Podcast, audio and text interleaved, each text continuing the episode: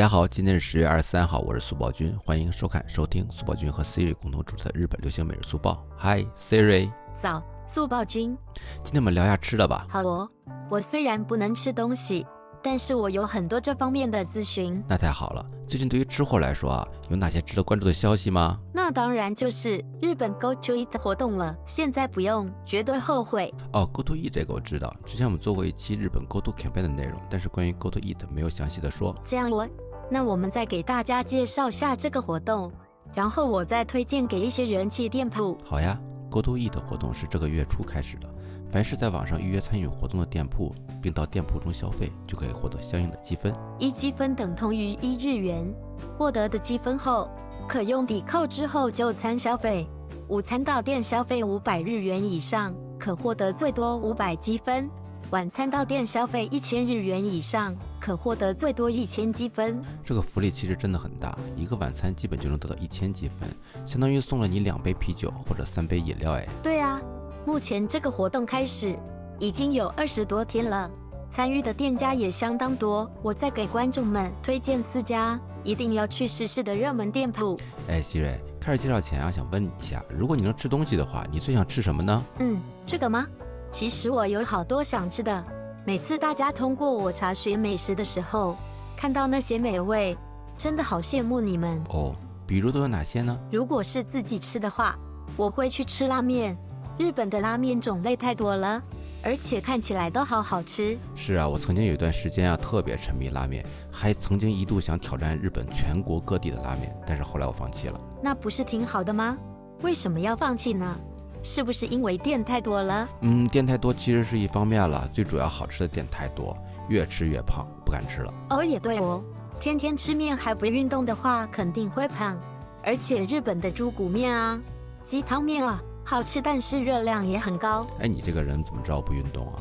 不过突然说到拉面，还真有点想吃。那既然都说到拉面了，你这次介绍店铺里边有拉面店吗？当然有啦，介绍日本美食店铺，怎么可能没有拉面？这家店叫做雕岩荞麦灯花，这个店名用中文念真的很别扭哈，我们叫它灯花好了。哦，这家店啊，它的日本名字叫做 Taisho Sopa Toka。曾经我在新宿住了四年啊，去那里吃过好多次，店前总是在排队。原来你去过啊，是不是很好吃？很多日本人都会慕名而去的。它是两千零一十九十百名店之一，位于新宿地区，从树桥站下徒步两分钟就能看到。哦，对了。他们家这个锅底很特别，是用鱼肉和鱼骨熬制而成的，健康和清爽的感觉。对的，店内主打鲷鱼料理，其中的鲷鱼拉面超级有名哟，使用大量日本产的上等鲷鱼熬制成汤，海鱼的风味与鲜味四溢，面条劲道爽口，拒绝高热量，但是不拒绝美食的人绝对推荐。他们家呢虽然是拉面店。但是在店里边呢，有一道叫做鲷鱼茶泡饭，也非常推荐。冬天的时候啊，几口酱汤，哇，不要太舒服。不行，有时间我得去吃一碗。这家店营业时间为早上十一点至晚上十点，人均消费在一千日元以下，配合 Go to Eat 的使用，十分优惠划算。嗯，那除了拉面啊，你还有没有推荐的日本居酒屋呢？有的，这家叫做木家的店一定要去，特别是时代西口本店。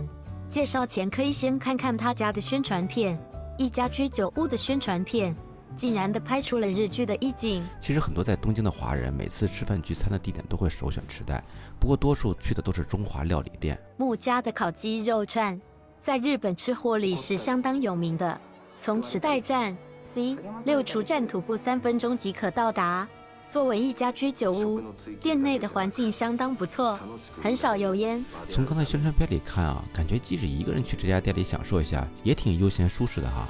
对的哦，而且各种各样的烤串之外，他们自从开店以来，就一直潜心制作的炖煮内脏，更是可以打破食客对内脏料理的认知。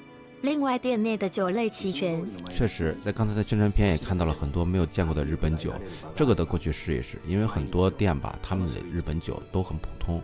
那这些没喝过的呢，一定要尝一尝。这家店营业时间为晚上六点至十一点，人均消费在三千日元左右，非常适合晚上工作之后前来放松，体验独特的居酒屋风情。哎，希瑞啊，我发现你很会找店啊，都是那些很有意境还有与众不同的。除了小清新，也有稍微浓重一点的，还有一个烤肉店必须得要去哦，名字叫做大阪烧肉，目前在 What to Eat 烤肉店人气第一名。是要去大阪才能吃到吗？那不是很麻烦吗？当然能去大阪肯定是最好了，他家在大阪非常受欢迎的。在东京的话，去中目黑本馆就可以了。这家分店从中目黑站徒步四分钟。还有，他们家在美国、中国内地以及香港也都有分店。哦，那太好了，那就可以想去就去喽。不知道他家有什么特色呢？用一个词形容就是怀旧。走进店内，便可以听到2000年代的 J-Pop，令人相当怀念。哦，这么说的话，又是满满情怀的节奏啊。当然不仅仅只有情怀啦，店内采用了严格挑选的上等汉牛，以及处理干净的新鲜内脏。顾客可以自由选择规格一半或者价格一半。当比脸大却只需要一千五百日元的 A 武汉牛，我找了段素材，大家看下。保证你们口水流到桌子上。我的天哪！光看肉放在烤炉上那一刻，就仿佛能闻到扑鼻的肉香啊！一个人去单点应该也很爽，而且还不会感到尴尬。这家店营业时间为工作日晚上五点至十二点，以及节假日早上十一点半至晚上十二点。预算大概五千日元左右，自己去也可以，推荐亲朋好友一起去。不过很多时候啊，人在海外还是特别想吃家乡菜。你有什么中华料理推荐给我们的吗？有一家很特别哦，你去了肯定会吓一跳。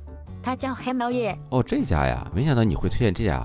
其实黑猫夜我去过的，是很有特点的中华料理，是不是在赤坂那家呀？对的，从赤坂建富站出入口是徒步一分钟就到了。说实话，第一次去这家店的时候真的很意外。哪里很意外？是味道不好吗？哈哈，你别紧张啊，不是味道的问题，就是他家离车站很近，但是呢。反而不太好找，而且店里的装潢啊，说实话不是特别中国风，但是很有特别的味道。哦，这样子啊。其实店内提供各种的菜系，大家都会很熟悉：炒鸭舌、红烧肉、狮子头、海南鸡饭、空心菜、节俭的紫菜蛋汤等等。哎呦，希瑞，你这报菜名不错呀。对的，它确实味道不错。不过讲真啊，这家店应该是融合了日本人的口味的。是的，日本人给这家店的评价特别高。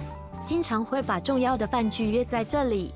店营业时间为早上十一点半至下午两点，以及晚上六点至十一点。嗯，对的。其实呢，我更推荐大家过去吃个午餐，人均一千日元就能吃到饱。